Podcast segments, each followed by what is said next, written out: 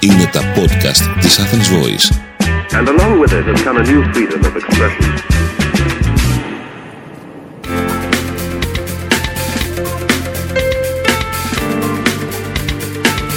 marketingconsultant.gr Μάρκετινγκ για μικρές ή μεσαίες επιχειρήσεις και ελεύθερους επαγγελματίες. Ο σύμβουλος Μάρκετινγκ Θέμη 41 σας προτείνει ιδέες και λύσεις για να αναπτύξετε έξυπνα την επιχείρησή σας. Καλή σας ακρόαση!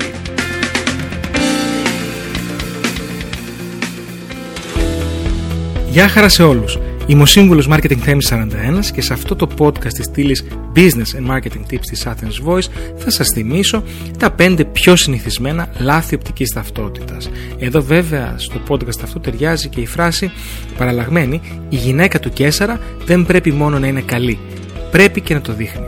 Αλλά είναι μια ωραία φράση και ας ξεκινήσουμε λίγη ιστορία.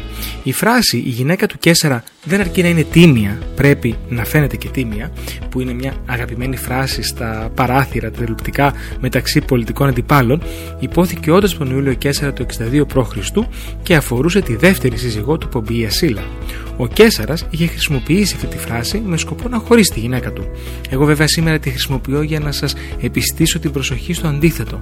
Να μην χωρίσετε από τον πελάτη σας. Ακούστε λοιπόν τα 5 πιο συνηθισμένα λάθη που κάνει μια επιχείρηση στην οπτική της ταυτότητα σε σχέση πάντα με το target group της. Πρώτο λάθος. Καμία οπτική ταυτότητα.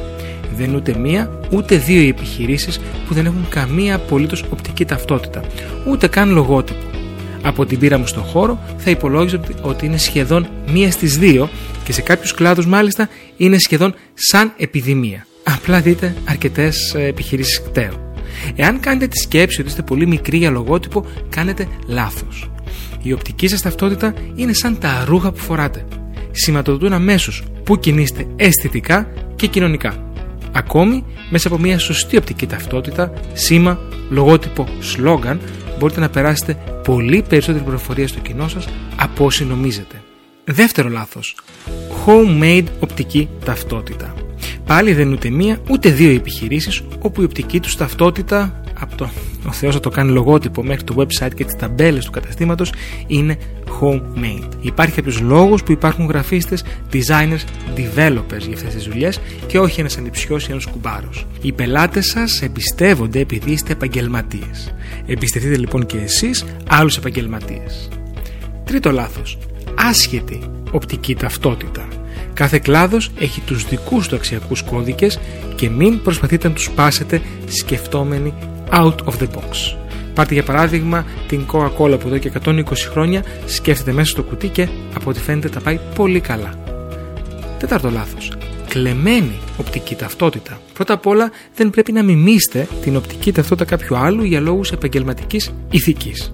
Ακόμη, μην ξεχνάτε ότι μπορεί να καταλήξετε στα δικαστήρια με τον παθόντα και σας διαβεβαιώνω ότι ο δικαστής δεν θα σας δει καθόλου συμπαθητικά. Μην το κάνετε, μην το υποχειρήσετε. Είναι σαν να παίζετε με τη φωτιά. Πέμπτο λάθος. Ασαφής οπτική ταυτότητα. Ένα από τα πιο γνωστά και συνηθισμένα λάθη. Εσείς γνωρίζετε καλά την επιχείρησή σας και το brand name σας. Όμως ο κόσμος, είτε το πιστεύετε είτε όχι, αγνοεί παντελώς την ύπαρξή σας. Μην χρησιμοποιείτε περίτεχνες γραμματοσυρές, δυσδιάκριτα γράμματα, χρώματα που πνίγουν το όνομά σας, περίεργα avatar στο facebook και πολλά ακόμη. Ίσως νομίζετε ότι φαίνεστε cool, αλλά στην πραγματικότητα όλα αυτά στον σύγχρονο ταχύτατο κόσμο της πληροφορία, όπου κάθε δευτερόλεπτο μετράει, δείχνουν απλά ξεπερασμένα και μπουκώνουν το μυαλό του target group σας. Κλείνοντας, Αποφύγετε τα παραπάνω συνηθισμένα λάθη οπτικής ταυτότητας για να δείτε την επιχείρησή σας να αναπτύσσετε επικοινωνιακά πάνω από το συνηθισμένο. Είμαι ο σύμβουλος Marketing Theme 41 και μέχρι το επόμενο Business and Marketing Tips της Athens Voice είστε επανειδήν. Μόλις ακούσατε τις ιδέες και τις λύσεις που προτείνει ο σύμβουλος Marketing Θέμη 41 για την έξυπνη ανάπτυξη της επιχείρησής σας. Ραντεβού με νέες προτάσεις την άλλη εβδομάδα. marketingconsultant.gr Μάρκετινγκ για μικρές ή μεσαίες επιχειρήσεις και ελεύθερους επαγγελματίες.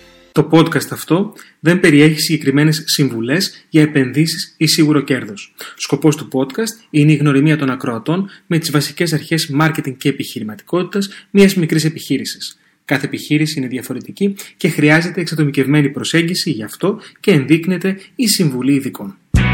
Ήταν ένα podcast από την Athens Voice. Μπορείτε να ακούσετε τα podcast της Athens Voice στο athensvoice.gr και στο Spotify, στο Apple Podcast και το Google Play Music.